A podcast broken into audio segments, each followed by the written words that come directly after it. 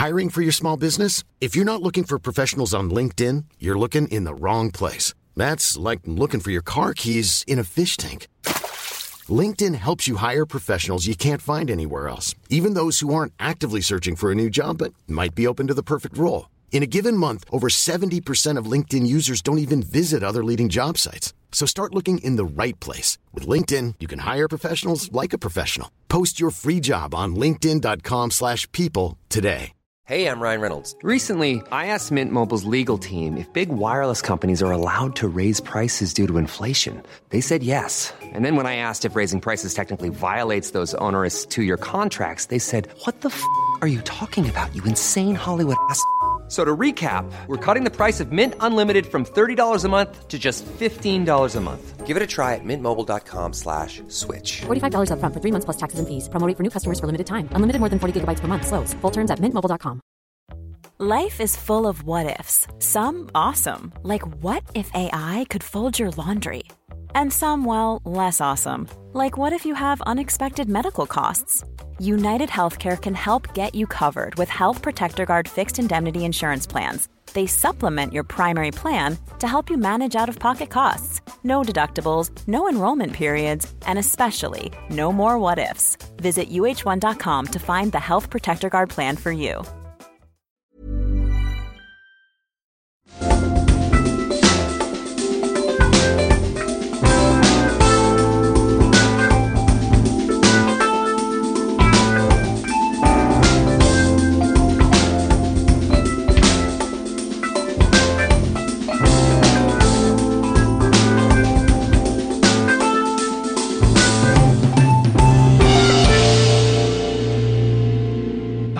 Welcome to episode 74 of the Osher Günsberg podcast. I'm Osher Günsberg. Thank you so much for being here. Hello, good morning, good afternoon, good evening, wherever you are, however you are, whenever you are listening to this. Thank you so much. Hello from a hotel room in Bondi Beach. My guest today is Alexa Meade. She is an artist. We're going back to back with artists this week. You can find her on Twitter at Alexa, M-E-A-D-E-A-R-T, at Alexa Meade Art is her Twitter handle. She is an exceptional woman and she lives in a fun house that she built herself. So more about that in a moment. Thank you so much for being here. If you're new, hi, the 73 other episodes, lots of them good. I'm going to say all of them good, but you know, some people might find some good, more good than others. But you can subscribe by just clicking in the podcast app in iTunes, or if you're in Android, I would use Pocket Casts. It's a fantastic app made by some Adelaide team. And you can subscribe to this podcast there, or you can listen online at oshergunsberg.com. I do have a mailing list, which you can find at oshergunsberg.com. That's where I will let you know about upcoming episodes. I will never spam you. And that is also where you can write to me. If you want to write to me, I read every email you send me. I even respond to many of them. You can email me, send osheremail@gmail.com. That's it. So thanks to everybody that wrote in this week. I'm back in Sydney, and I've got to tell you, man, Australia really is the greatest country on the planet. I know people listening from all over the world, and I'm grateful that you're listening from wherever you are in the world. Australia is amazing. When you look at what the rest of the world is, what the rest of the world is dealing with, the challenges the rest of the world faces. Not that this country is not without her challenges, but boy, this place is incredible. It really is. We are so, so, so lucky to call this place home. It really is amazing. I am excited to be here. I'm very excited about getting stuck into another season of work, which is great. I work with some really cool people on a TV show called The Bachelor down here, and I'm very excited about that. So yeah, getting stuck into that. How are you doing? Are you doing okay? Is everything all right with you this week? I hope it is. I hope whatever it is going okay for you. I'm riding my bike like crazy at the moment, trying to work away at that extra weight those meds put on. Jesus, holy moly. Well, I'm getting there. But boy, howdy, they weren't kidding when they said one of the side effects was weight gain. Holy moly. But it's good. I'm grateful that you're back in Sydney with her rolling hills and her spectacular scenery. I mean, I went out, I don't know if you follow me on Instagram. I'm on Instagram. The baggage handlers that brought my bicycle over, I think they were using my bicycle as a loading ramp or something, and they bent the derailleur, the mechanism that changes the gears on the back of my bicycle. They bent it quite seriously. I needed to get it repaired, so I couldn't go on my fancy road, middle-aged man road bike yesterday. But I have a commuter bicycle, a real kind of like Ford F-150. It's like the ute of bicycles that I ride to work and back when I'm in Sydney.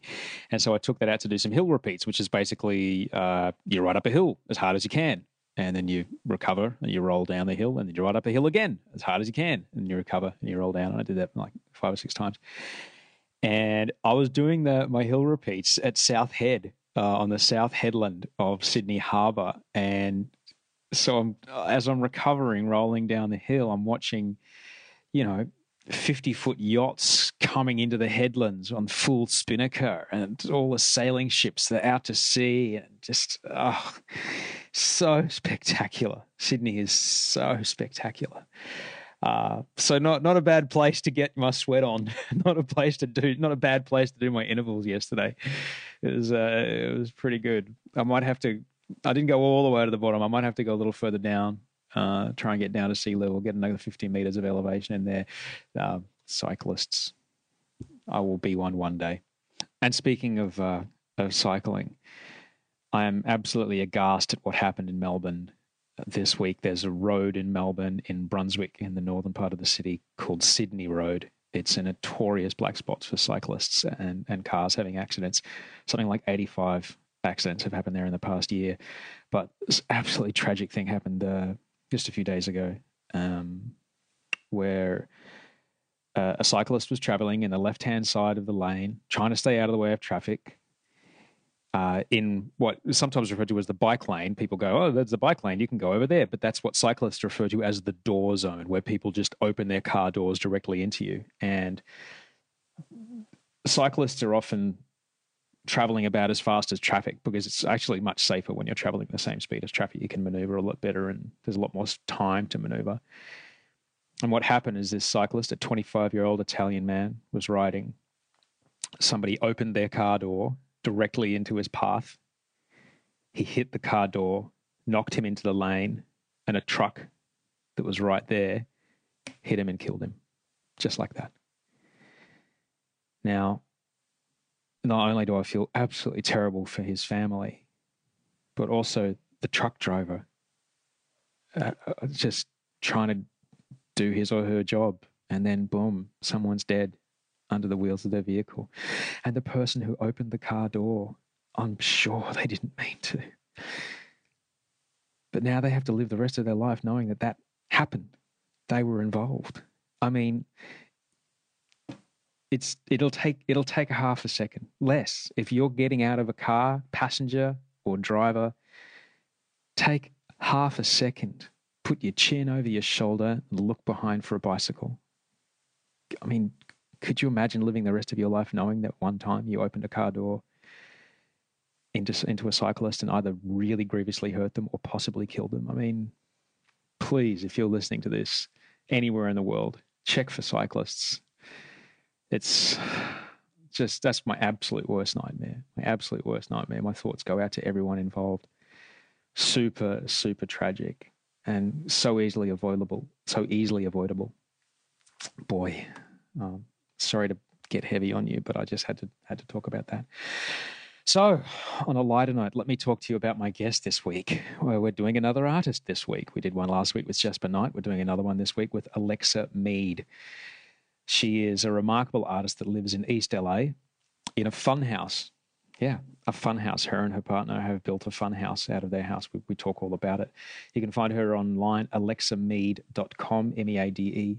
And she's on Twitter at Alexa Meade Art.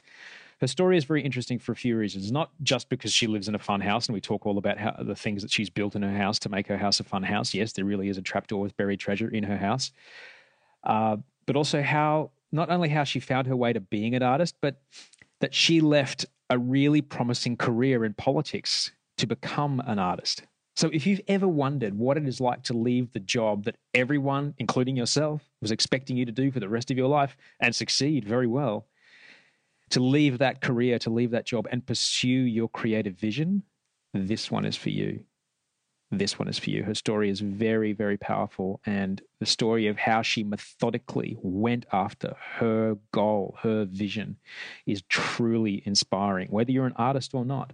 Whether your dream of leaving the current work you're in and pursuing something else is not art, it might be a completely different career altogether. Just listening to how Alexa went about it, how she methodically put herself to it, and how she succeeded, super, super inspiring.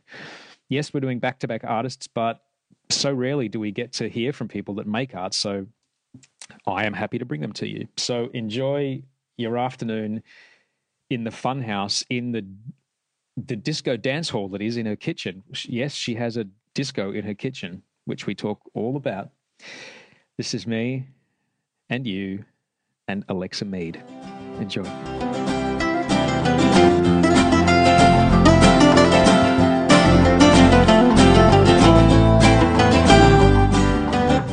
Right on. Hi, Alexa. Hi, Osher. How are you? I'm doing well. Where are we? We are in my house in Echo Park, which I'm turning into a fun house.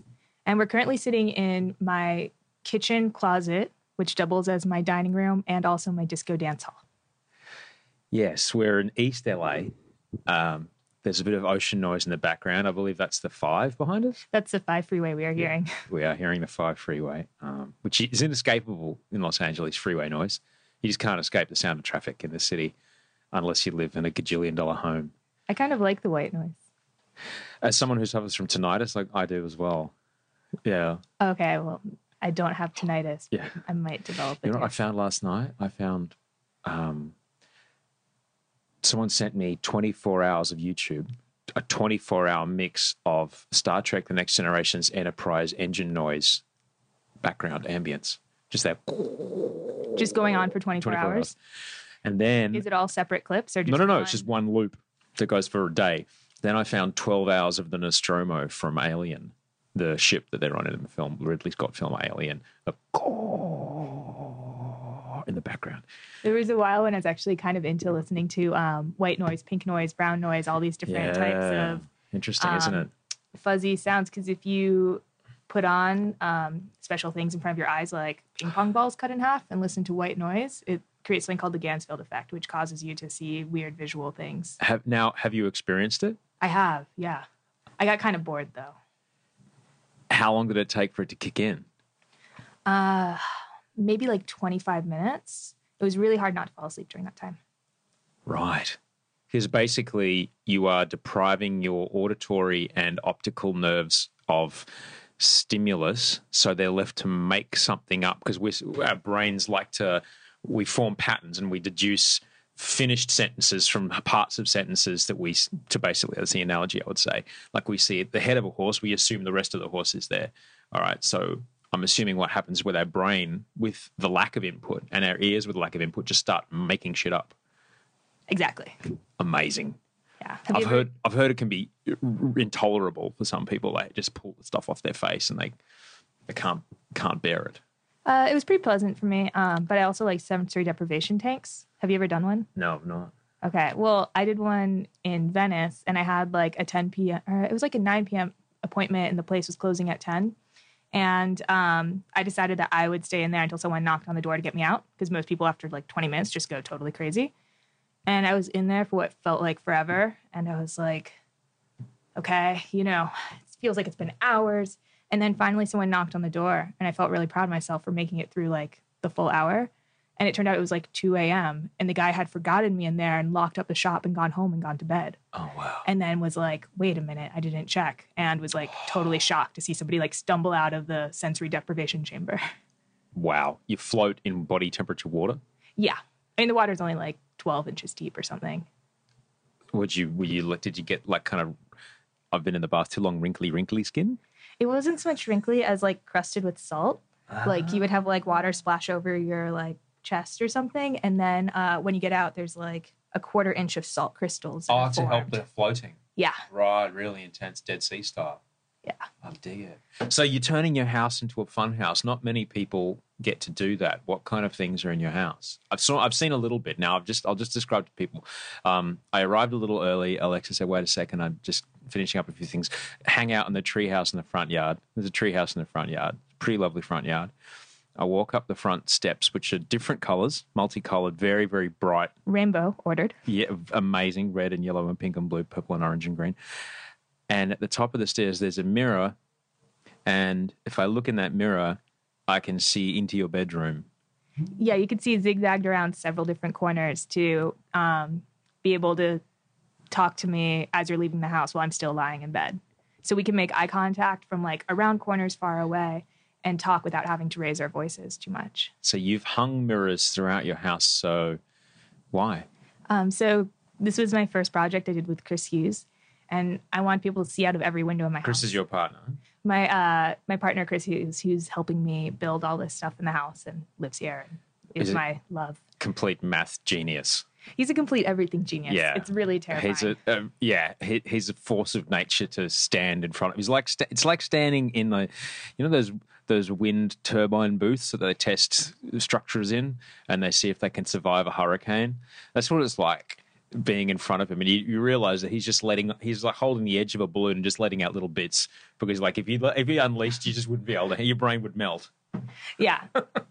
It's like consistent like brain melting at all times around him, and it's really delightful. Yeah.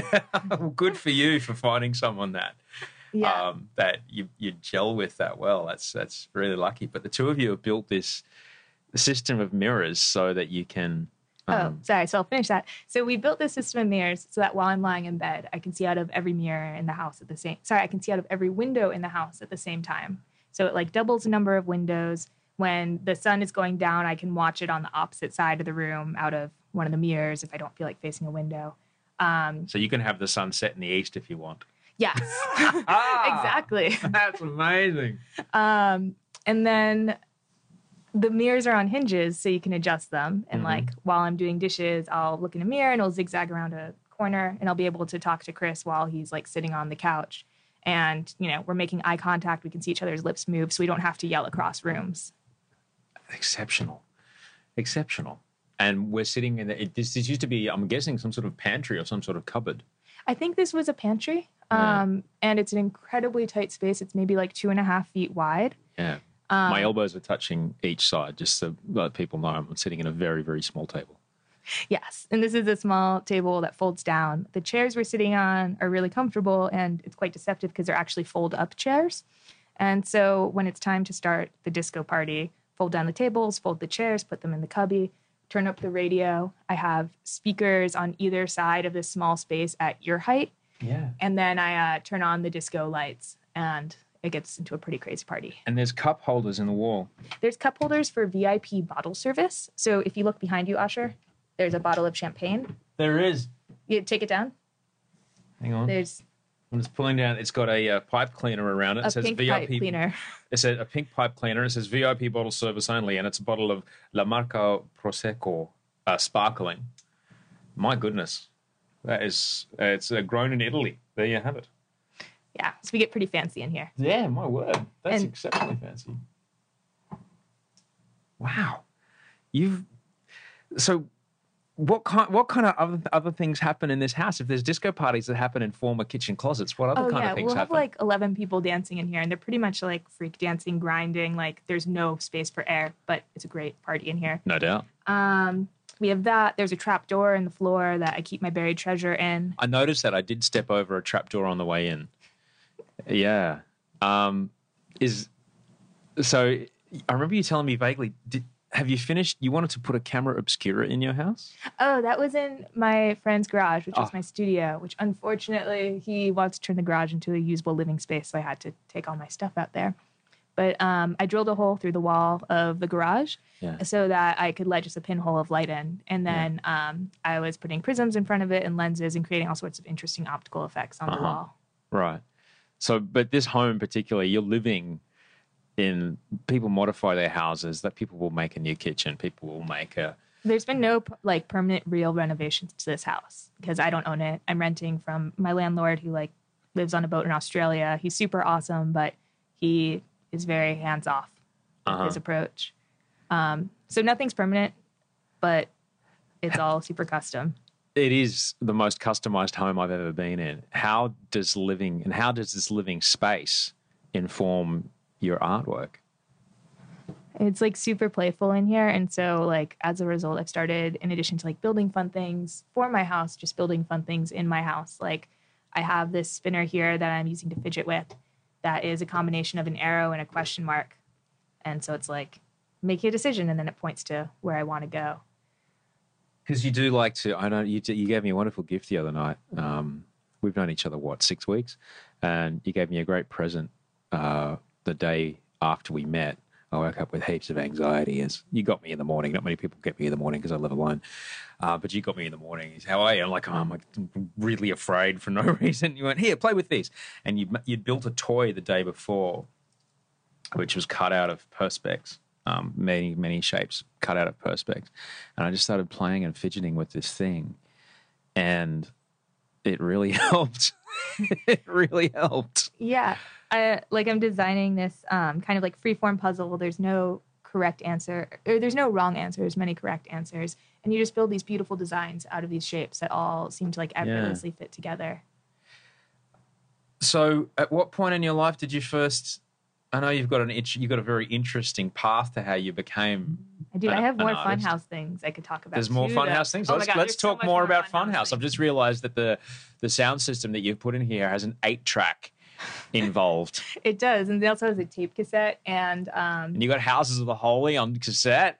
Man, oh yeah. Now we're talking. So when I have parties, the song remains the same. That's the killer first track right there. So when I have parties in the disco kitchen, DJing, I just switch between like radio, cassette, like 8-track, and so it flips. Do you have 8 tracks here?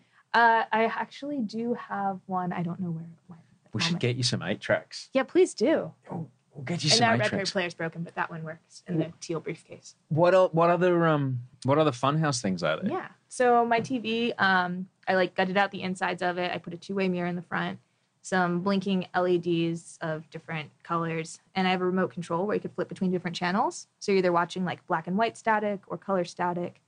And then one of the channels is just a bright light bulb so that you can see anyone who sticks their head in there. So it's like as if they're on TV.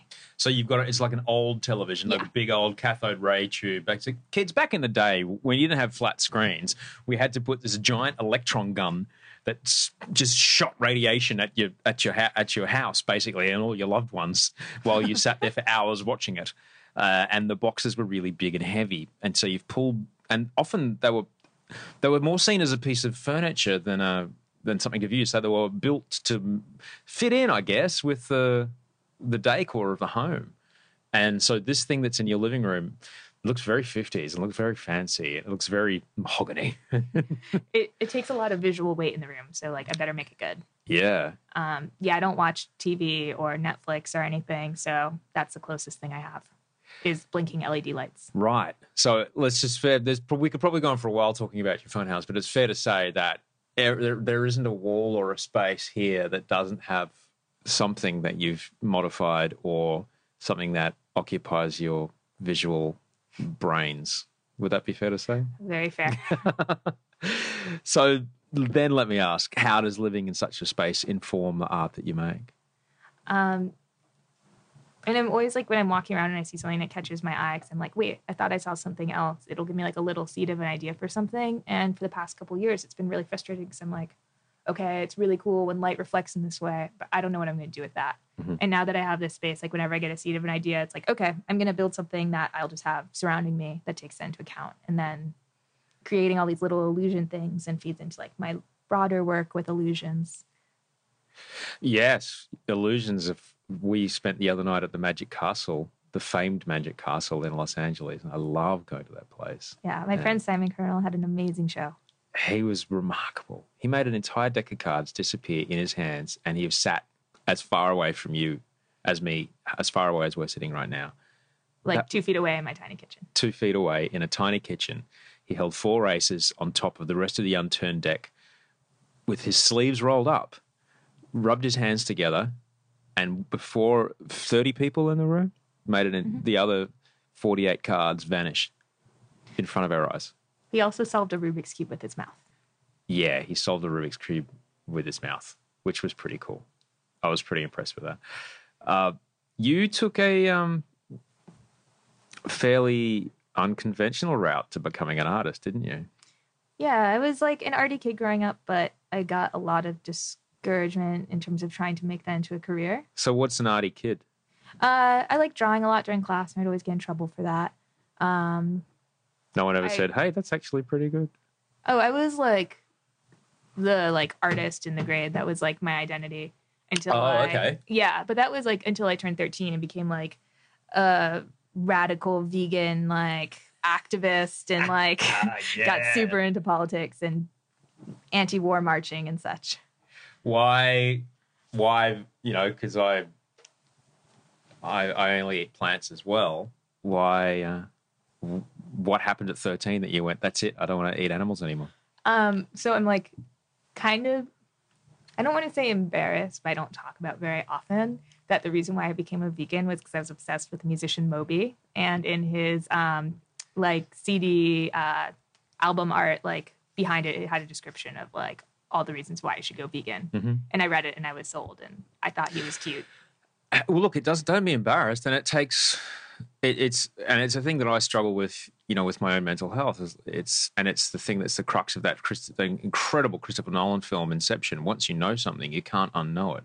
Once something's in your brain, it's a conscious, willing decision to no longer be, you know, acting upon this information. So once you know where the meat comes from, once you know what those sapient animals experience, it's hard. It's real hard to continue eating that way. And some people are vegan and they go back, and that's totally cool. But they go back. I'd like to think the people that I've met that have gone back, they're so much more. They're like the guy in the opening scene of Last of the Mohicans who thanks the Great Spirit before he plugs the deer with the arrow. He's like, oh, Great Spirit, I'm going to take this child of yours because I have to feed my child, but we thank you for providing. And then he takes the deer. So you're 13, the arty vegan kid in school. That must have been, were you an outcast? Oh, yeah, totally. I mean, I was really nerdy, didn't fit in at all. So I think my rationale was well, if I purposely make myself not fit in, then I can't be blamed for, you know, not being able to fit in. Teenage logic works every time, doesn't it? I had the big baggy jeans and I was all you don't like me because I'm different. Colored hair and piercings? No colored hair because I have natural strawberry blonde hair and I'm very thankful for that. Right. And did you take art? Did you take classes? I took some art classes. The most important one I took actually was when I was 16 in this summer program. I did some painting. And that's where I've learned everything pretty much that I've formally been taught about painting. Mm-hmm. But the politics thing took over. What happened? Yeah, I grew up in Washington, D.C. and I'm surrounded by it. My parents had nothing to do with the political arena. My dad actually had been an art major in college, mm-hmm. and I dreamed of being an artist, and then just failed miserably in the profession and went into the family business of being an accountant. And so he'd learned firsthand that that's not something viable to make a living off of. And so he was extra critical of me wanting to make art because of that. And you were a teenager when he was giving you these critiques?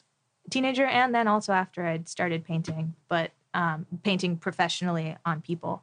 But then it's actually kind of a sappy story, if you don't mind me getting into it. Honey, we got all the time you want. Yeah. So because here's the thing, everyone listening's got a dad. Okay. Or has had a dad or knows of the idea of a dad. And everyone listening knows what it is to have that approval or disapproval. Right. And when we only know our experience, and then the only other experience we compare it to is the limited experience of our friends, but mostly what we see in movies, which isn't real. So the more that I think we hear what other people's experiences are, the more we go, oh, actually, I'm all right. This person had it way better or worse than me. So please. All right. So my father's always been super resentful of his past trying to make it as an artist. He does some sketching while he's on the phone of geometric shapes, but he doesn't really make any art at all anymore. And then after I graduated from college and decided I wanted to be an artist, he was incredibly critical on me, you know, saying, you know, in not nice words about my stuff being not good. That, you know, it was a waste of my time and all these things. And then several months later, his father was dying, and he was like an old man. He was in his late 80s. And my father realized that he'd like never quite felt satisfied with his relationship with his father, especially too because he had wanted to be an artist and didn't get any encouragement from his father, and instead went into the family business working, with my grandfather to do accounting. And something in him just changed, and he realized that like this was his opportunity to fix that thing that he had regretted in his own father. And so he started coming down to the studio and like making art with me, and we started making art together, and like it got him like re-inspired, and like he would start calling me up from work like excited about ideas he had. He'd be like, "What if like you painted two people? Think about it." And like it's really cute and sweet, and he's still like my number one biggest fan. And it means so much to me. The day that he changed, was it a gradual change, or was it a sudden change? There was actually kind of a day in which he did change, and it was when he had gotten particularly bad news about his father's health. And then he came down to the basement and joined me. Did you like, who are you and what did you do with the guy that used to say no all the time? Pretty much, yeah. But I was very like welcoming of it. I didn't, do anything to push him away. When you studied at university, though, you didn't study art, did you? I studied political science, and I, continued on this political nerddom. Like, I had interned for congressmen and senators for like 4 summers. What's that look like? Wearing a business suit every day and sitting in front of a computer. All I know about it is watching Veep and House of Cards. That's all I know. Oh, I actually haven't seen that. Oh, babe, you're going to love it. Oh, I should. I'm not really a TV watcher. House of Cards is... I hear it's good. Total Beltwayman, just craziness. Yeah, but I was like super excited to be involved in politics, and I'd like dreamed of maybe someday running for Congress or something. Now, did the vegan thing have anything to do with this path? Did the idea of like I can be active and change, and I can exert my will upon the world around me by a choice I make? That was a big part of it. I mean, I was really into veganism. I was also into raising awareness about the genocide in Darfur, and I was really against the war in Iraq. And I saw... learning about like the political system is like the way to affect change. But after like so long, on Capitol Hill responding to constituent mail that I knew the congressman would never read and everything, it felt very disempowering. And then in 2008, like when I was kind of on the verge of saying, okay, I don't know that I want to do politics anymore, I thought that I'd go out to Colorado and try politics outside of D.C., and instead congressional politics, presidential campaign politics with the Obama campaign, doing press. And there I realized that it really wasn't that much different, except there were just new buzzwords of hope and change. And I felt even further disheartened while working on the campaign. I was supposed to take off the first semester of my senior year of college to continue working through Election Day, and I just couldn't bring myself to do it. I went back to school. I finished up my major in poli-sci, but I took as many sculpture classes as I could. And at what, I mean, there's many people that are listening that have probably had a moment where they've gone, oh man, I'm studying the wrong thing, or oh man, I'm in the wrong job, or oh man, I'm in the wrong relationship. Like, what was the day when you went, okay, I'm going to have to find something else?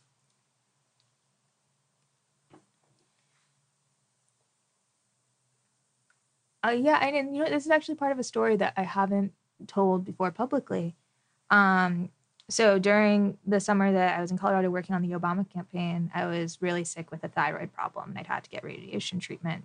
And I told the campaign that, like, you guys need to square away what is going on with my health insurance, because they told me as part of my job benefits that I would get insurance and benefits and all these things.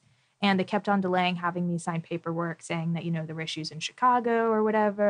I'll just explain that in America, it's not like Australia. In America, the employer takes care of your health insurance. In Australia, it's upon you yourself to find insurance. So it's an important part of finding a job is looking to see the benefits. And when people say benefits, they mean health insurance.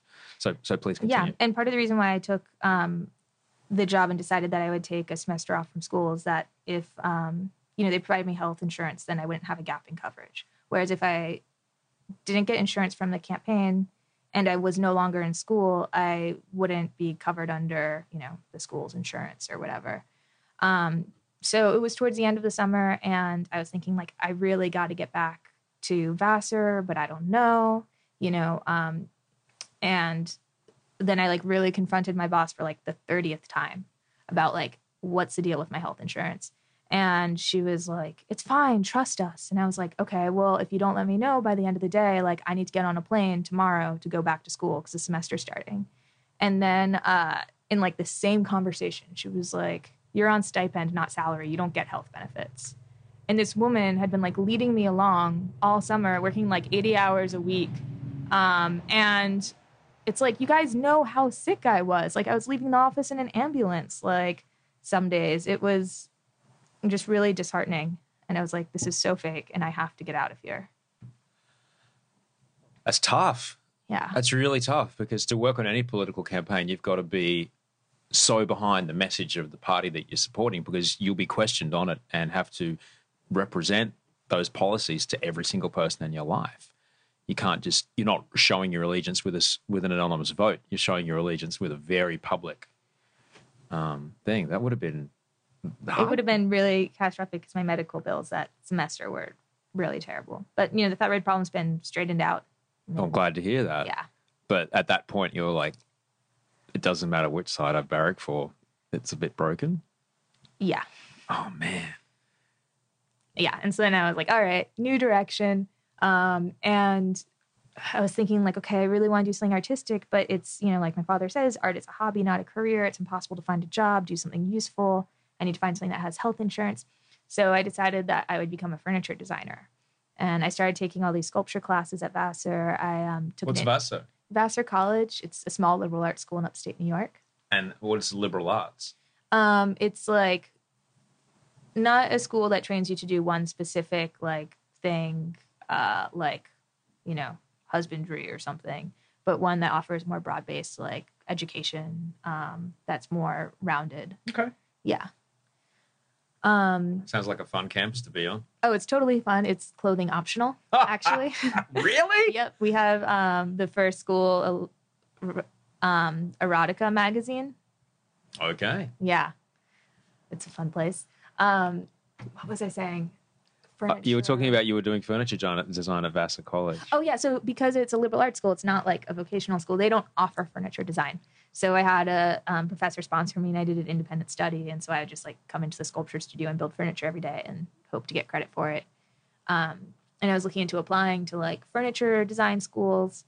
And then I came up with this really cool idea for a project, and I wanted to see where that would go. Uh-huh. Yes. And that's the project that was the cornerstone of your work that people come to know you for? It is. The project idea first came from a sculpture class assignment I had, and we had to make a sculpture of a landscape that was not a sculpture of a landscape. Like, the prompt was incredibly confusing and contradictory. And I came up with the idea of, okay, what if in, like, I take a real landscape and then I paint the shadows on it, and that's a way of describing the space around it without actually being the space around it. I proposed that idea to my teacher. He didn't like it. Instead, I ended up making a cardboard hill with, like, a half of a house behind it that kind of created an illusion of a full house. Not the TV show. But, yeah, but that idea just kept kicking around in the back of my mind, and I just had to see what would happen if I painted on shadows. And when was the first time you did that? Well, the first time I had this, like, seed of the idea was in September 2008, and then it was in like May 2009, like a week before graduation, that I painted shadows on my friend. And I realized all of a sudden that by creating a mapping of the light in 3D space, I was able to make my friend look like a two-dimensional painting. From a singular light source? I was using a singular light source at the time. Yeah. But now I can paint it with multiple light sources, or I actually have figured out a bunch of other tricks of perception with 2D and 3D space that I don't even have to follow shadows necessarily to make things look flattened. Right. And so you painted your friend. Now, this isn't like, you know, airbrushed. You know, I always get really uncomfortable when I'm at an event and there's a body painted woman there, when a tattoo artist with an airbrush gun has, you know, body painted you know, body painted someone, and then there's a woman like basically nude. Well, not basically, she is nude, but she's got, I don't know, like the company logo painted on her or something. It freaks me out, man. It freaks me out. It's not my thing. So if you look through like all of like the hundreds of paintings I've done on people, you will notice that there are like zero sexy naked women involved in it. You know, I paint on like old men or like I have made one self-portrait in which I look like a little bit sexy. But I've also made self-portraits in which I've like exaggerated the rolls in my stomach and made myself look fatter and older. You can find those somewhere online if you dig hard enough. But it's not so much about the body as a sexualized thing as just like portraiture, and we're all human. Look, because there's something as well about your work. No, hang on a sec. Had you ever seen anyone do this kind of work before? I'd never seen anyone do this before, and when I first started it, I had no idea that it would end up like this. I was just interested in shadows, and I thought of paint as like the easiest way to communicate that. But you hadn't painted since you were 16. How did you go? Yeah, I had all these mental blocks about painting because I was really overly perfectionistic when I would try painting as a teenager, and if I couldn't do it exactly as I wanted to, like I would just like keep obsessing on it for, you know, hours, overworking it until finally it matched the image in my mind, which always turned out less exciting than, you know, I wanted it to. So I was like, I don't have what it takes to be a painter. And I'd like never painted again after that. And then I had this idea of putting paint on shadows. And because it wasn't about creating like a picture to mimic reality, it was like painting directly on top of reality. It unlocked some weird mental block I had and allowed me to start painting again. And did all the, I mean, there's a lot of technique, there's a lot of blending of color, there's a lot of that kind of stuff that's a little, you know, it's fairly technical. Did you remember that stuff from when you were 16, or did you have to figure it out as you went? I remembered a couple of things about trying not to make my colors get too murky when I was painting. But yeah, here's my study in brown, and here's the other one that's kind of brown, and over here there's some brown. Yeah, that was exactly what all my paintings looked like as a teenager, because I was like, I have to blend this, I have to get this smooth. But one of the things about my style of painting in 3D space is that like I have to move really quickly, because oftentimes I'm painting on people or food, so there's no time to get bogged down and getting the shading just right. Yeah, you can't leave a canvas for a week in the corner and just work on it when it comes to you. You've got so many hours or minutes with that person. Yeah. And also too, like another reason why I can't overwork it too much is that once I put down a brush stroke, I've covered up my original reference point. So like, I'll never know what color your cheek was before I put, you know, my bright pink stroke on it. And so when I'm done painting you, if I decide something doesn't look right and I want to fix it, well, how do I know that what I fix it with will be better than what was based upon direct observation? Because sometimes you can't really trust your eyes and what you see when you're painting, and like it's, let me find a better way of explaining that. I'm not going to be any more accurate in like the second pass over than I was in the first pass over, in which I had the full information of what was there before I covered it. That's a lot of faith in your like raw creative instinct. It's a tremendous amount too, because it's actually frustrating sometimes. When I make my painting, I then photograph it, capture in the photos, the model showers, it's all done. I can't go back in and touch it up. And then I'll like look at the photos later and I'll see that like I missed painting the ear or something, or there's one stray brushstroke that just kind of like kills it for me, and it'll be in every single photo.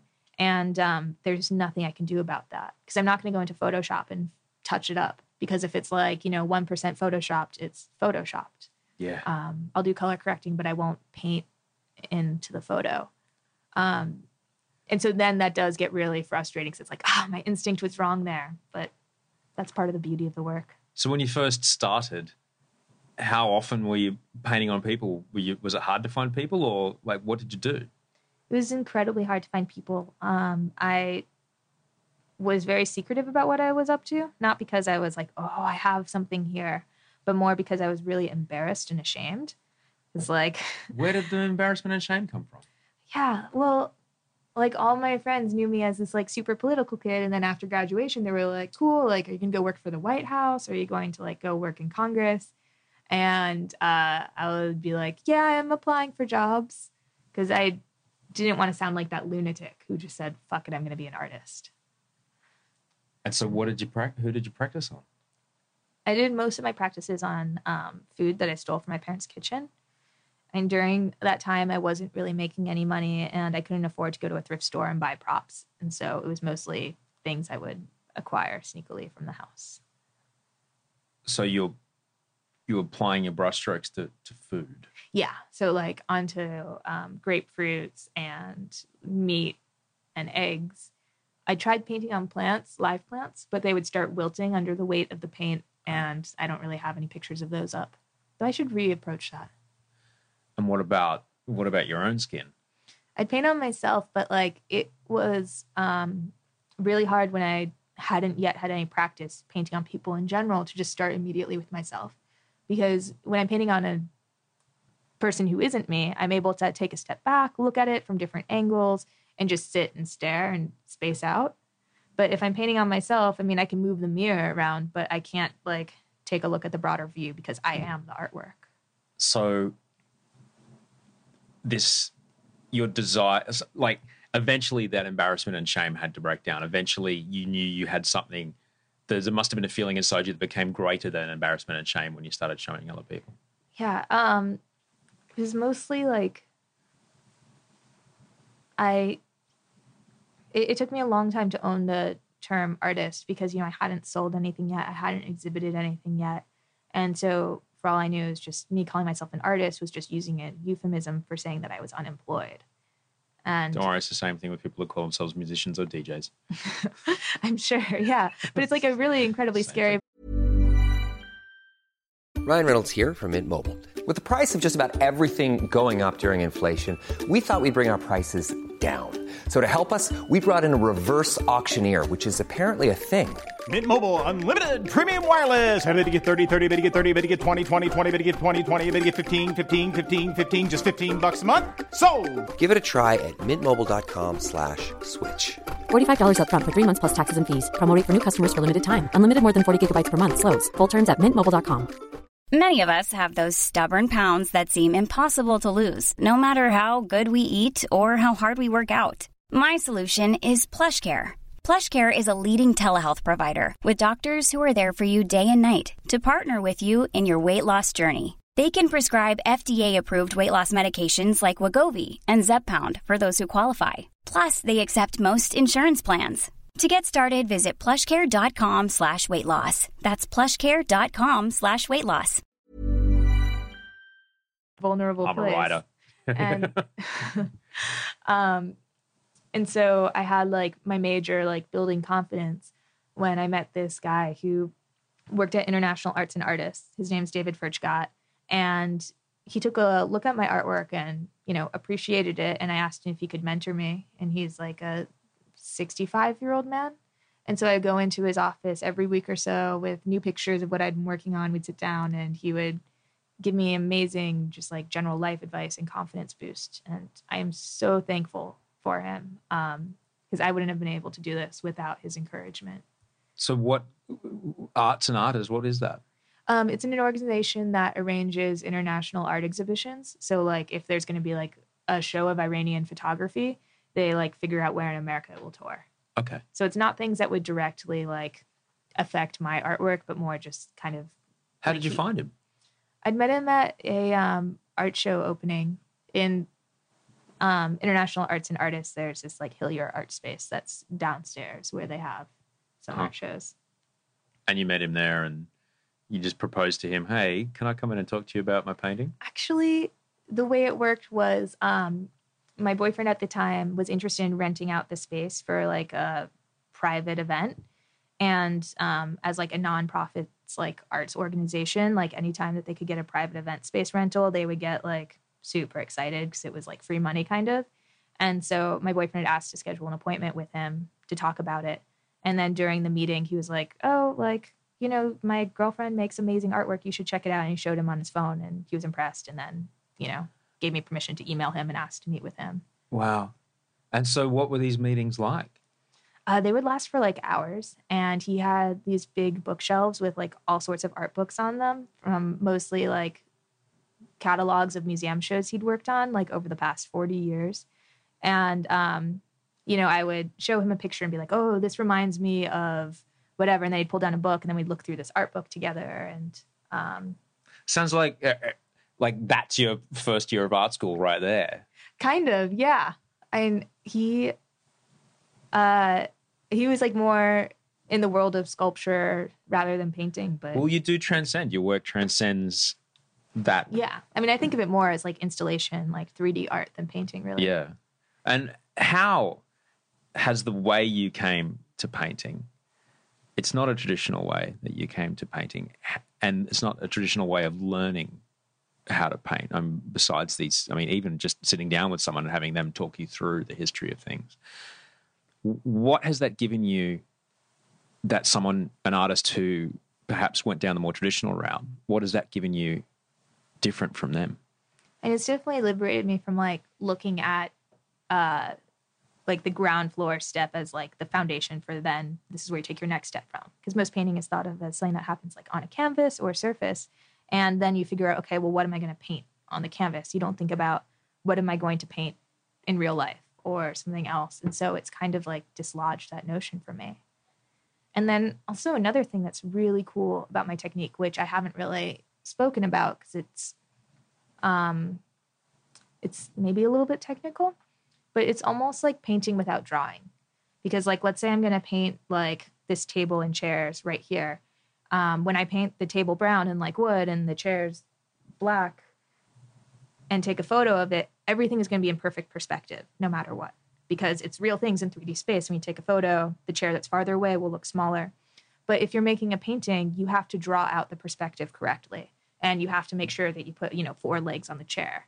Whereas for me, it's more about capturing the light rather than defining the where the things sit in the plane.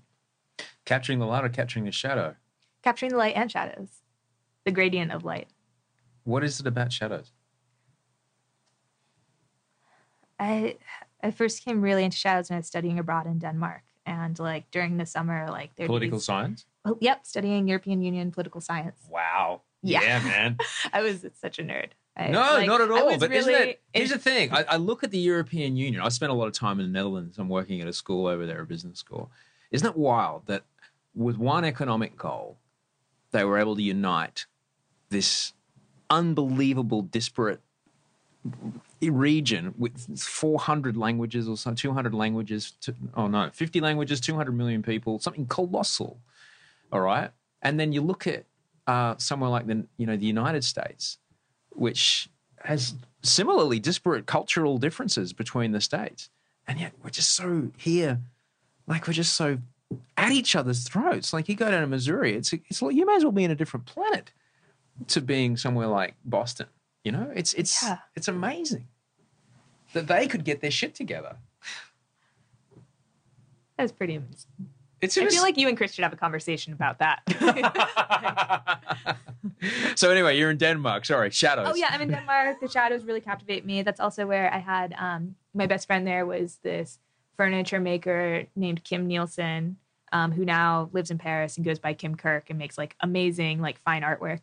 And he was the one who got me interested in like the idea of being a furniture designer, actually, and being like surrounded by Danish design, and then also just really interested by shadows. It was like early. Can make a chair, the Danish. Oh yeah, they certainly can. And after that, I started building chairs. Yeah, right. Yeah. So was there a day that you went, oh my God, that shadow is more beautiful than the cathedral? Was there that day?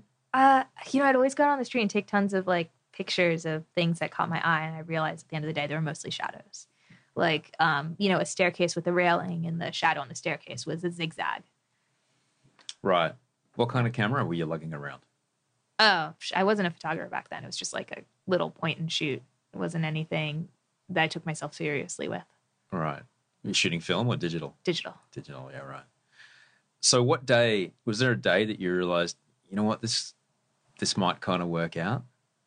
With the paintings on people? Yeah. Yeah.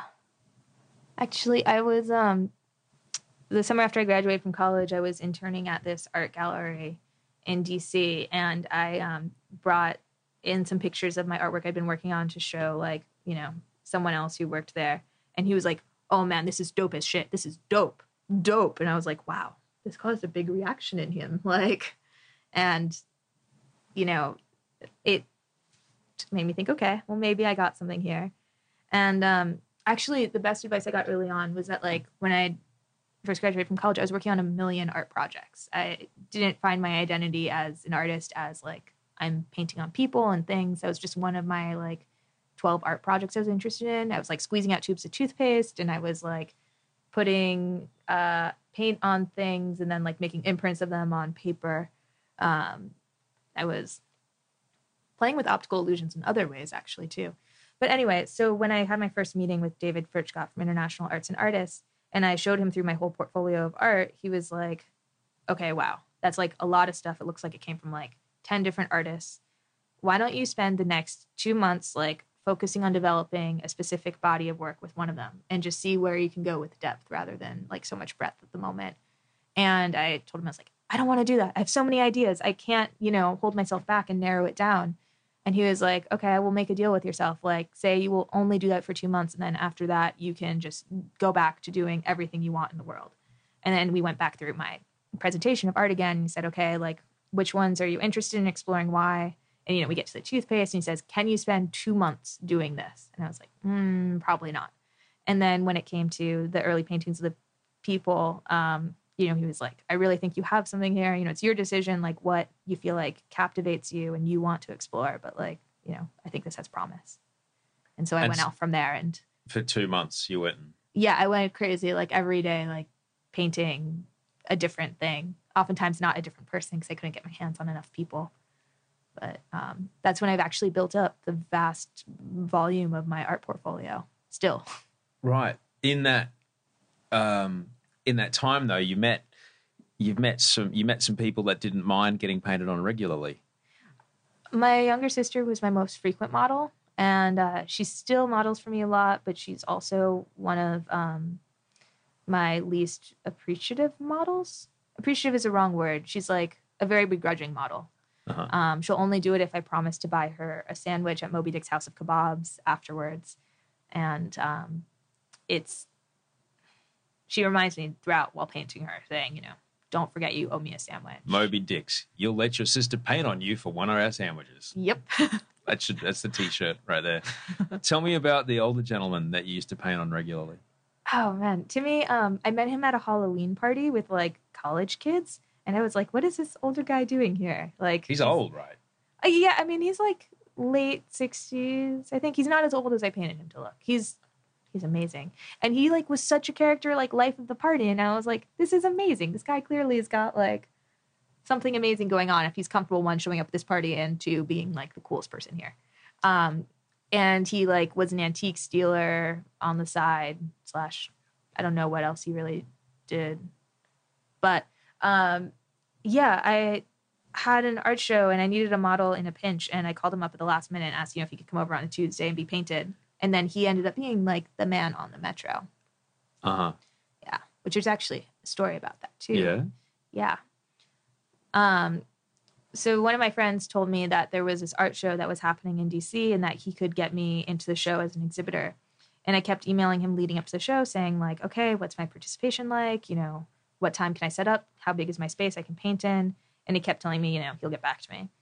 And then finally on the day of the art show, he tells me, actually, I never asked the gallery director because I was too shy and he doesn't know that you're in this show and so you're not in the show. And I was incredibly embarrassed because, like, I'd sent out emails to, like, all my friends and families being like, I have this amazing, you know, art show opportunity. You have to come see me at this gallery. And I'd painted this old man, like, that day, like, in anticipation of going to my art show. And I, like... So you'd painted him already with the idea that you would have a background that you would then paint while people were in the gallery. Yeah. Well, I painted a background, actually, in my studio at home, and then my idea was that I would bring the background with me. But then, you know, I find out that that is not the case, and I'm debating whether or not I should, you know, show up uninvited. And then... That would have been heartbreaking. I know, yeah. And then I told my parents that, like, okay, you know, it's time to get to my art show. I didn't tell them that it had been canceled or had never existed. And I was like, all right, we got to go. And they were like, oh, I don't think I feel like driving right now. And I was like, what? Like, we had agreed that, you were going to take me because, yeah. And my mom's like, if you really want to go, I guess you could take the metro. And I was like, I can't go on the metro with one of my paintings and show up at this art show where I'm not even invited. Like, and so I get on the metro with him and I'm absolutely mortified. And, I have my camera on me and people are looking at him and like checking him out and like kind of in awe and amazement. And so I just start taking some pictures and I'm like, oh my God, this subway ride needs to end ASAP so that I can like get to the art show and like pretend like I belong here. And it turned out that that was like my greatest art show opening of all time, like on the subway. That's one of my most famous pieces. And like I get to the gallery and show up and the gallery director has no idea who I am, but he likes this painted man. And I become like the talk of the art show and everyone is super into it. And so it's like, well, I might as well have been on the list of official artists. But it took a lot of like guts to show up. What a day. Yeah. What kind of emotion? That's intense. Yeah. Especially too, like spending this whole like emotional journey with this like older man that I had never spent time with before. But he is super cool life of the party. So yeah. Did he offer you words of encouragement along the way? Oh, he did. He was really sweet. Because you would have had to keep him up to date. He would have heard, hang on, I'm getting painted for a show I'm not even a part of. He actually, it's been a really weird life experience for him because his face has been like everywhere. And he's like gone like worldwide, like famous almost. And he's made business cards for himself that have that picture of, the man on the metro on the back of them. And then, his name on the other side. Not saying like Timmy artist, but just, yeah, as this cool thing. And so he was traveling in Italy in this small town and he gave someone his business card and someone was like, oh my God, I've seen this picture. You're that man? And he was like, yeah. And then they like called all of his friends in this like small Italian village and they'd all seen this piece of artwork and they like held a party for Timmy in Italy. You've said that I have to create art. What does it feel like if you can't? What does it feel like when you can't? Well, okay, I should preface it with, I go through phases. Sometimes it's, pouring out of me and I can't stop it. Other times I'm just, staring at the wall for ages. But when I'm inspired, if I can't make art, it's, ooh.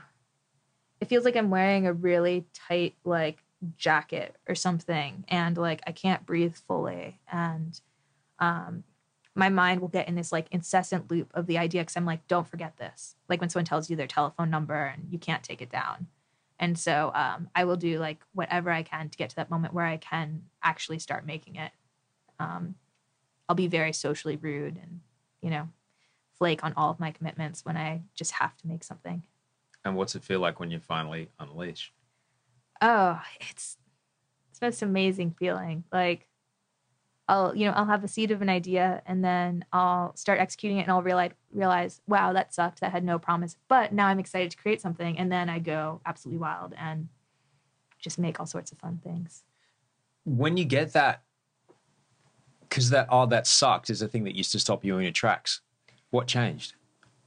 I realized that so much of my work and the projects that I look back at with the most pride, they started as small ideas that I didn't think had any potential.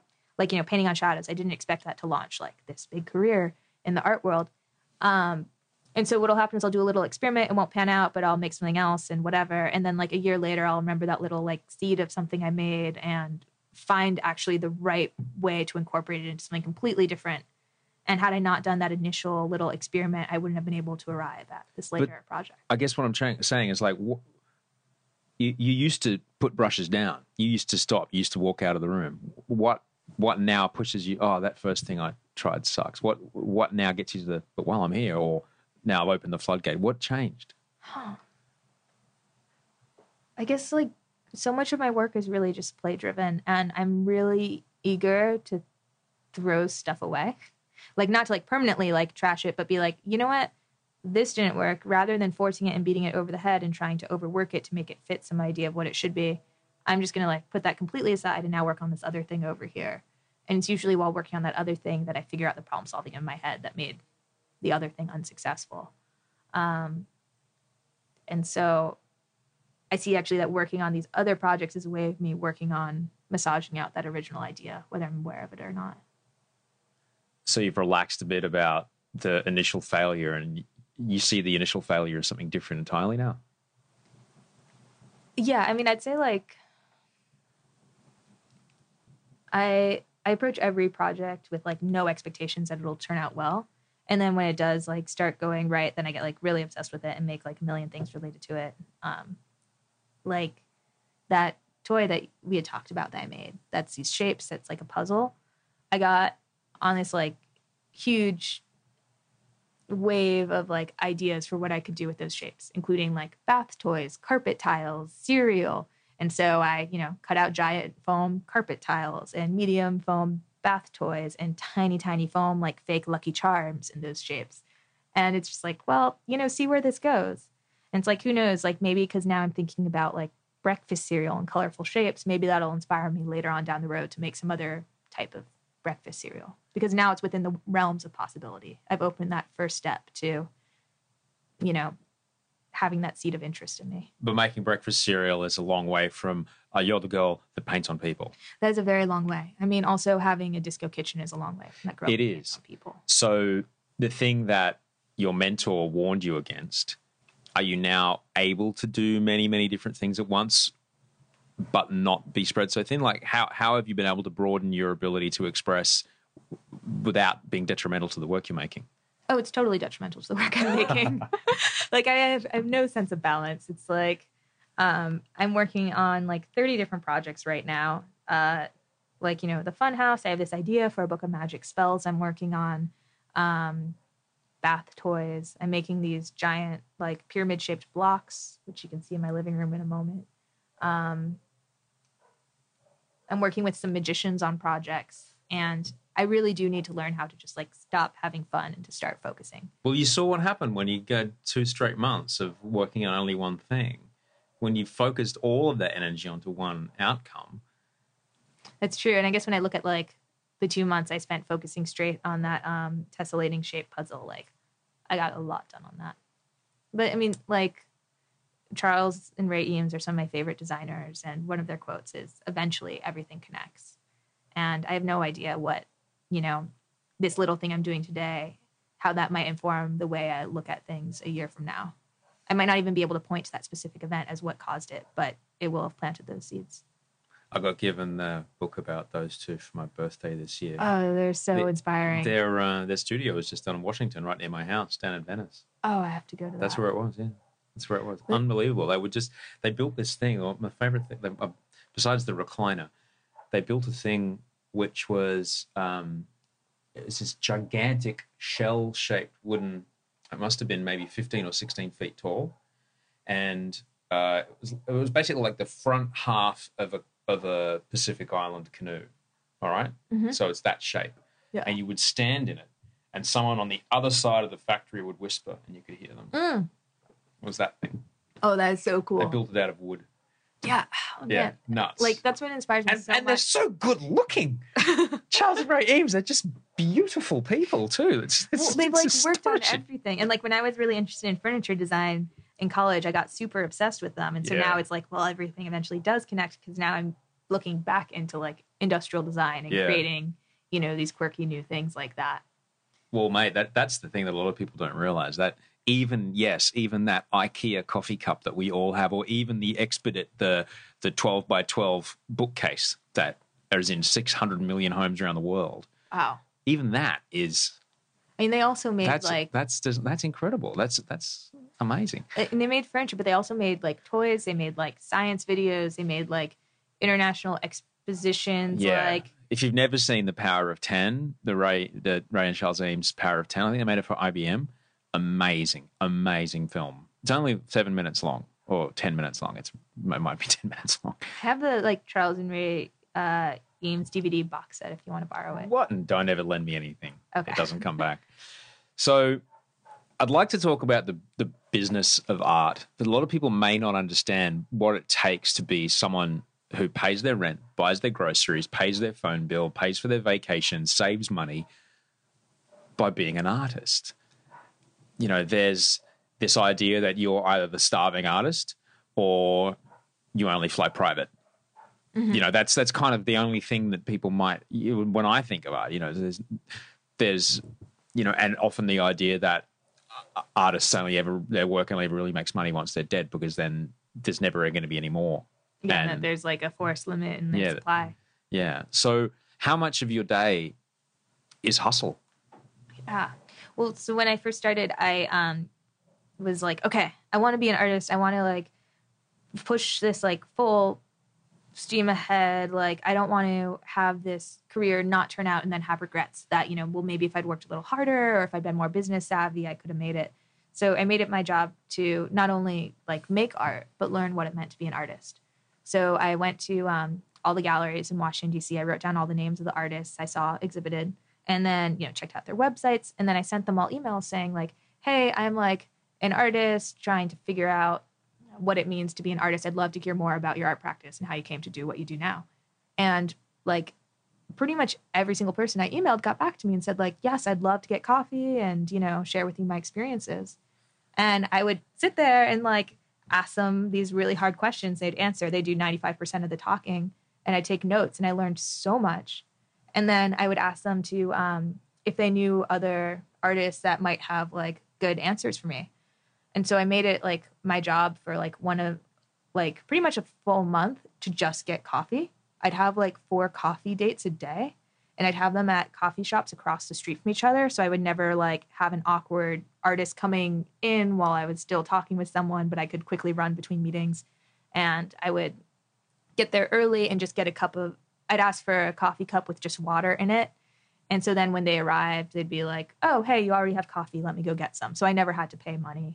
And I got amazing advice during that time, which like it was like going to art business school. That's so awesome to hear that you did that. So I'm sure all out of those people, there was common threads. What were the common threads that they told you? Yeah. And, you know, they were saying, like, you know, don't get discouraged if people don't initially catch on to your art. And they were talking about their experiences of, like, rejection and how they coped with it. They were telling me, too, that mostly, you know, the way it works is that, like, a gallery finds their new artists through artists that they currently represent. So they'll ask them, like, do you know other artists who you think would be a good fit for the gallery? They told me, you know, don't walk into a gallery with my portfolio and demand to have them look at it, because they won't. And so it was like my scrappy self would have thought like, oh, I just like, if they see my art, then they'll understand. I'll just walk in there with it. But I learned other ways to do it. Except for when I had that exhibit with the man on the metro, I just walked into the gallery with my artwork. What did you learn from these people about what it is to face rejection? Because a lot of what you're in is, I don't like that. Yeah. Let me remember back to this. And a lot of them, you know, talked about having second jobs, and they're saying, you know, if you're going to have a second job, have it be something that doesn't leave you exhausted at the end of the day, so that, like, when you can approach your artwork, you're not, like, feeling down. You're, like, feeling energized and ready to go from doing something cool at work or something. Well, how about you? How do you face rejection when it comes to your work? Yeah. Let me think about that. I'm really persistent. I don't really take no for an answer in a lot of things. And so I'll try to find a way that, well, if I just keep working harder, maybe it will happen. Oftentimes it really annoys the people who say no, because it's like I'll apply for an artist in residency program or something, and they'll reject me, and then I'll send them an email afterwards saying, like, thank you for taking the time to look at my application. How can I make it stronger for next year? And then I'll send them another email saying, like, closer to when the residency program was supposed to start, saying, like, if you have any open spaces, I want you to know that I'm still interested. You know, no response or whatever. And then when I just apply the next year again and say, thank you again for looking at my application last year. Here's my new application. And has that worked out? Yeah. Lots and lots of follow-up. That's huge. Like, just how much you've championed yourself. It's almost as if there's two people at work here.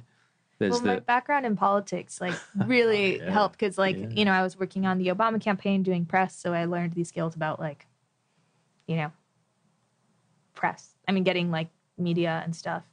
But it's funny because I actually didn't set off the initial like pebble that got the whole thing rolling with my art going viral on the internet. That was like a complete fluke.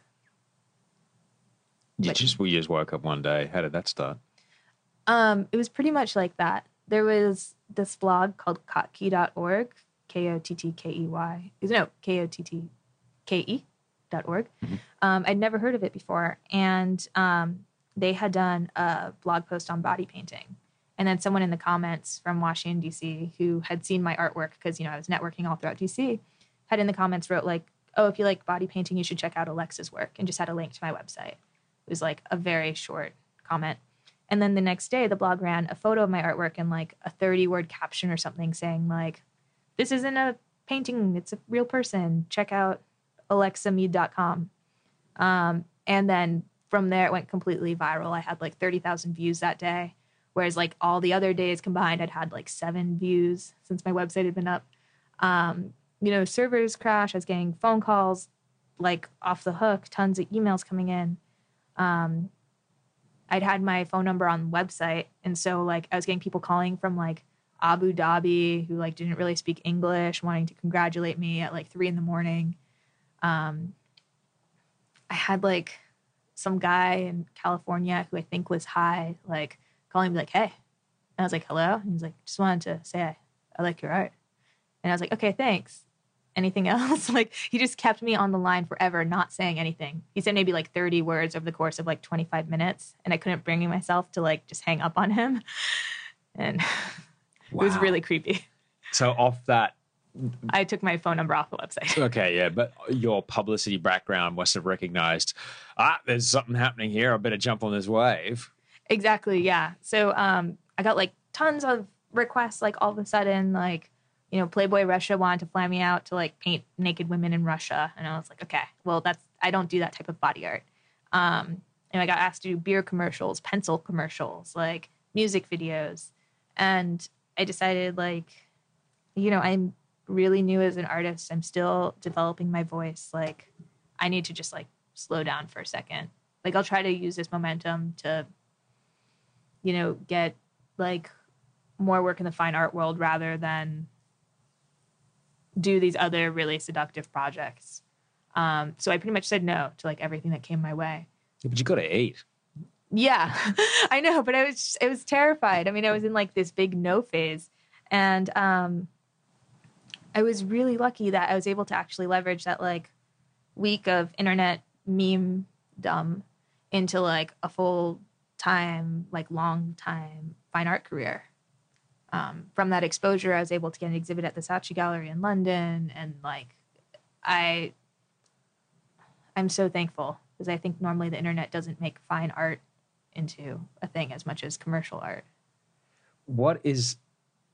So there's a few factors that are important when it comes to art. I used to live with a friend of mine and her 2 kids, and she's an artist. And we were talking about my photography and what it would be to sell my photography. And I said, well, I showed her some pictures. She goes, yeah, you could totally sell that. I said, well, what do I do now? She goes, you got to remember, man, art is just an agreement. It's just an agreement. People will agree, yes, that thing is worth $47,000 and that thing is worth $47 in a market. It's how you tell the story. So how does that kind of idea come into your work? Yeah, when I was first trying to figure out like what should be the format that I sell my artwork in, because it's a live person and I can't sell that, an art gallery told me that I should do limited edition photo prints, keep the edition sizes very small at 7, and, charge this much per print. And I was like, okay. And so I set the edition size on like, The Man on the Metro, all these like really big early works of mine at edition size of 7. And then when my stuff went crazy on the internet, I sold like 5 out of 7 of all of those at a somewhat low price. And now the remaining ones are very rare and as a result, incredibly expensive. And it really kills me because like, I don't want to let go of them. I don't want to sell them. But I also don't like the idea that like to somebody else who like this picture means a lot to them, that they're not able to obtain it because it's just out of their price range. Like you have to be mega wealthy to get it. And that's not necessarily the ethos I want to have with my art. But with the limited nature of editions, like I'm kind of in that bind. And I can't put out like posters of it or anything, because when I say only 7 will be made, that means I can't make more than 7. Does part of you want to want to buck that? I mean, like, I'm able to appreciate your art on the screen of my computer.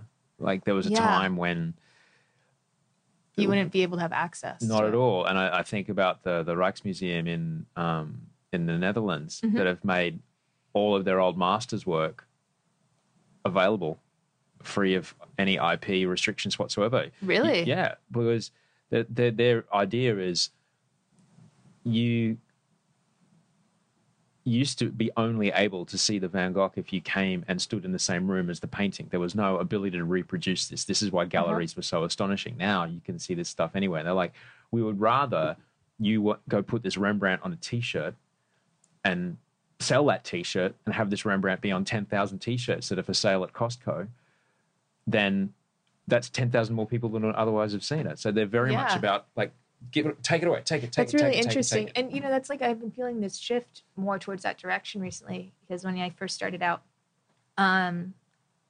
like with getting exposure and, internet stardom, the galleries that wanted to work with me, they felt this weird tension where, like, they found me through the internet. So they saw the internet was good for art, but they wanted to maintain the feeling of exclusivity of their artist. And so this gallery that I signed on with early on, they told me that I had to take down like 70% of the artwork from my website because, they didn't want people to see such early works that they didn't think were very good.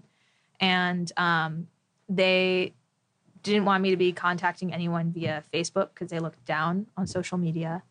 And it was very much about maintaining this air of exclusivity of the art, that no, it's not for you, it's for these other people who we've said are special. And that's totally against, like, what I think art should stand for. That gallery since went out of business.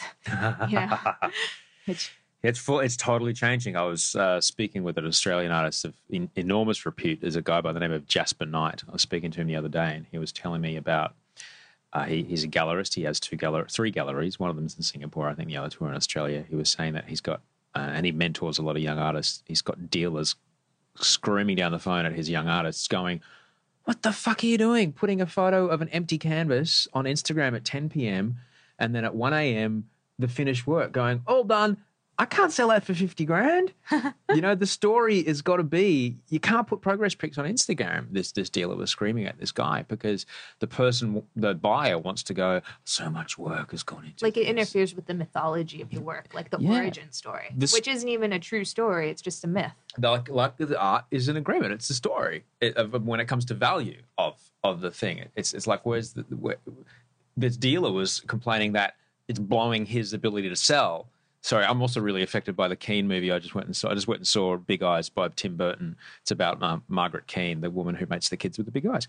And the whole film revolves around the husband who took the credit for all the work because she couldn't really sell very well. She was a very, very shy person. And he was so flamboyant and he told so great, colourful stories. People wanted to believe that I'm painting these kids with the big eyes. They were the orphans I saw after World War II when I was travelling through Europe, and people wanted to believe these stories. So they bought the paintings. Did the wife know that her husband was going to these great lengths? Absolutely. She was she was in an emotionally abusive relationship that she could not escape from. Wow. She could not escape from because there was millions of dollars coming in. And was she able to, like, get a cut of that herself? Or? Well, I won't spoil the film, but okay. Yeah, he went to his grave claiming that he painted them. Really? Because he couldn't bear to admit that he had lied the whole time. Wow, heavy man. It's a heavy tale. Amazing. But having seen that movie before I came here was very much like, oh yeah, it's So it sounds to me, though, that the business of art, through things like the internet, through things like Instagram, the business of art, and it's got to be a business because you've got to keep the lights on, you've got to keep a roof over your head. Yeah. The business of art is changing very, very rapidly. Where do you see it going? Ooh. I mean, everything I feel like is moving towards, like, decentralization, cutting out the middleman. So I'm not really sure what role a traditional gallery is going to have in, the the career of a fine artist is a lot of artists, they need a gallery as a person who gets them the clients, who gets them the exposure, who gets them the press. But now an artist puts something on Instagram, a journalist sees it, they ask the artist if they can write a story, they get press. Someone sees that article, contacts the artist directly, buys a piece of artwork, and like all of a sudden, it seems like the artist is able to take care of a lot of things themselves. So let's, okay, here's... Like, why should you give the gallery a 50% cut? Exactly. So this is the startup that we can build. It's like the eBay of fine art, essentially. Is there something that exists like that yet? I think there is. There's actually a lot of sites that are like, that sell fine art and limited edition prints and those things. I've stayed away from them because... I should know more about them, I suppose. Uh-huh. I mean, I don't think there's anything wrong with them. I haven't done my research or homework on it. And I get tons of people contacting me wanting to just buy artwork directly. But I do find that working with a gallery, I do make a lot more sales. And so, like, even though they're getting a 50% cut, it's still, I'm coming out of the head working with a gallery. Got it. So we're coming towards the end of this, but I do want to ask you, like, in the same way that a musician can hear harmony and cadence in the Doppler effect of a car approaching and leaving, and the melody of a magpie's call in the morning, whereas another person goes, I just heard a car, I heard a bird. Yeah. How do you see the world? Yeah. I get totally charmed by, like, little things I look out that I need to take a second look at because I just like didn't, because I misread it perceptually the first time. And that goes to like my inspiration for a lot of optical illusions is like being like, wait, when you walk by, or if you're inside of a restaurant and they have the name painted on the glass, then when you look at it from the reverse side, it's like as if it's backwards in a mirror, but it's just like the back side of it. It's like through the looking glass. And then I might take that seed, the idea, to my welcome sign, which I have written backwards that you read reflected in a mirror. And so when I just see little things like that, I can't help but stop and, like, gape at them. How could people, you know, because a lot of people might be just, I know a lot of people do, you know, we walk through with our pre-programmed little mini patterns of behavior. This is what I do when I open my front door. This is what I do where I put my keys. This is what I do. And we can drive home not even realizing we stopped at 7 red lights and changed gears if we're driving manual long way because we're in total autopilot. How can people, in your opinion, try and see the world a little more like you? I think it's really nice to be able to have ways to express yourself creatively that have like a really low barrier to entry, where it's not like, okay, when I get home from work today, I'm going to make a painting. It's like, oh, I have some pipe cleaners. What can I make with that? There's like low pressure to make something amazing that you'll ever want to, you know, hold on to. Like something that if it's just comes out of like tinkering and playing. And then by just getting yourself moving in that small way, you're able to kind of access these larger things you wouldn't have otherwise been able to dive into. What about just observing the world? And observing is, you know, a big part of it. I mean, everyone has their own interpretive lens, but I mean, I can't tell someone how to look through their own eyes. And part of what makes us all unique as, you know, accountants or artists is that. But your work challenges people. It challenges their perception. Yeah. That was the kicker of the headline of the first article written about you. This is not a painting. This is a photograph. Right. All right. So you instantly are challenging the perception. So you, in a way, you are telling people, hey, look at the world a little differently. That is a very good point. Yeah. I mean, I like just kind of like stopping and looking at those things I would have otherwise missed. And I think there's so much beauty to be found in that. So what if people find themselves at a similar junction in life, like you did, with regards to work or education or relationship? When I decided I was going to be an artist, I decided, like, the most important thing is that I really put my all into this because, like, if, you know, I end up broke and unhappy and it doesn't turn out, I don't want it to be because I said, like, I should have done this, or, like, you know, if only I tried harder, or, like, maybe I didn't want it enough. Like, I decided that I was going to, like, commit to it. I was going to go full force. I wanted it enough, and I was going to make sure that my actions reinforced that. And so I made it my job to learn what it meant to be an artist by talking to hundreds of other artists, spending time really focusing in the studio, and then also, still playing a little bit on the side. But it's the worst thing is when you lie to yourself about how hard you're working on making your dream come true. And it's really easy to do that because no one else is going to hold you accountable. So it's really easy not to hold yourself accountable too. Especially when it comes to something like a dream. You don't have a boss. You don't have anyone else directing you. I certainly hope that you are able to make it happen as big as you see it inside your head. Oh, well, thank you. It's been a joy talking with you today. We didn't even have to talk about the famous magician guy. Oh, yeah, no. We'll talk about that another time. Okay. No. This was really good. And now I'm going to take your photograph. All right, and get a full tour of the funhouse. With time to spare. All right. Thank you, Alexa. So that was Alexa Meade. You can find her on Twitter at Alexa Meade, M-E-A-D-E, Art, A-R-T, Alexa Meade Art. Also find her remarkable work, alexameade.com. Let her know you heard her. Let her know on Twitter that you heard her here. And if I could ask you anything this week, please go to the iTunes store, rate and comment on the show. Ratings and comments really help. The rankings really helps the show. Really helps me. I do this show for free. I'm grateful to do it for you for free. That's the only thing I would ask you to do. Or that, and show someone who doesn't know how to use podcasts. Just grab their phone, load one up, let them listen to it, and then boom, you've changed their life. How exciting. So do email me if you need anything through the week. Send Osher email at gmail.com. Take care of yourself this week. I'm going back to work on some TV. So I'm going in front of the scenes after my few months behind the scenes. I'm getting back out in front of the camera, which is nice. So I've shaved. That's exciting.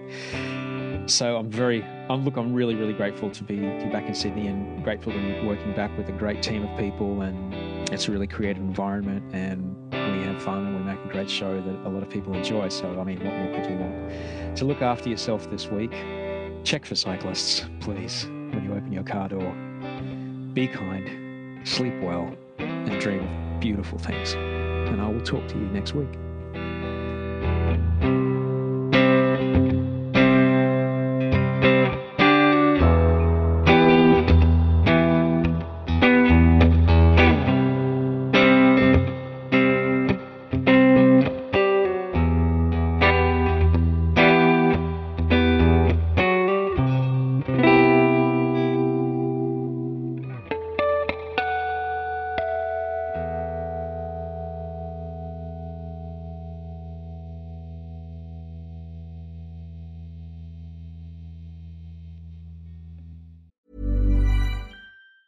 Planning for your next trip? Elevate your travel style with Quince. Quince has all the jet-setting essentials you'll want for your next getaway, like European linen, premium luggage options, buttery soft Italian leather bags, and so much more. And it's all priced at 50 to 80% less than similar brands. Plus, Quince only works with factories that use safe and ethical manufacturing practices. Pack your bags with high-quality essentials you'll be wearing for vacations to come with Quince. Go to quince.com/trip for free shipping and 365-day returns. Ever catch yourself eating the same flavorless dinner 3 days in a row?